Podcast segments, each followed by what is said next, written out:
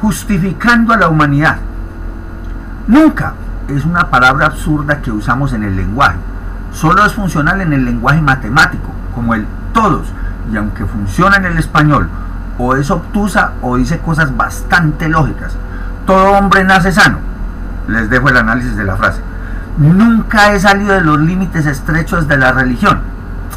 Ya había escrito sobre los absolutismos del lenguaje. Todos los martes de 6 a 7 pasaremos el programa. El espectáculo nunca antes visto. El lenguaje los valía, pero realmente no son absolutos como en la matemática. Todo número primo solo es divisible por sí y por 1. Para todo x perteneciente a r, y igual a 2x más 3. Y ejemplos mil. También puedo decir, ningún ser humano nace con alas. Una idiotez. Ahora no es mi problema. Luego pensaré en ese proceso chueco. Usaré el término sencillo para justificar mi largo inicio. Nunca he defendido a la humanidad y jamás la he justificado. Siempre he dicho que esa masa de nervios y simpatías que es la humanidad me enfada, me desagrada, me saca de quicio.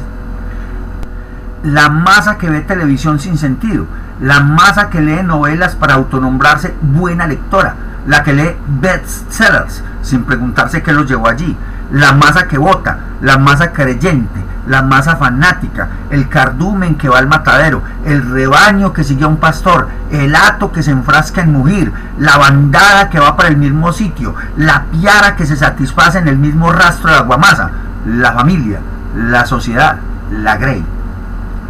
Yo nunca he vendido a ninguno de esos, ni los he justificado, pero para mí no existe un delito cometido por la evolución el capitalismo y las guerras, la caza, la explotación, el consumismo, el hambre, la pobreza que enriquece a otros, la acumulación, ya lo dije, el capital.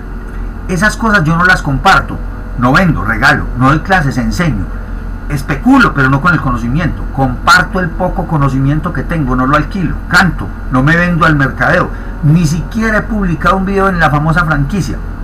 En resumen, la masa de mí solo puede esperar que la ataque y la vitupere, que haga diatriba de ella, sus menesteres, sus amores, sus apetitos, sus gustos y sus dolores. Yo los critico a mi manera, con mis palabras, pero siempre nos pareceremos a esa vaga analogía de Aristóteles donde todos piden igualdad y el león pela el diente y dice, igualdad hermana vaca. Y no olviden las matemáticas del más fuerte de Malbataján. Igualdad para todos. Le pedirías igualdad a un león o a una zarigüeya Dejemos el asunto en manos expertas, pero por favor, no olviden el título de este blog, en palabras plebeyas.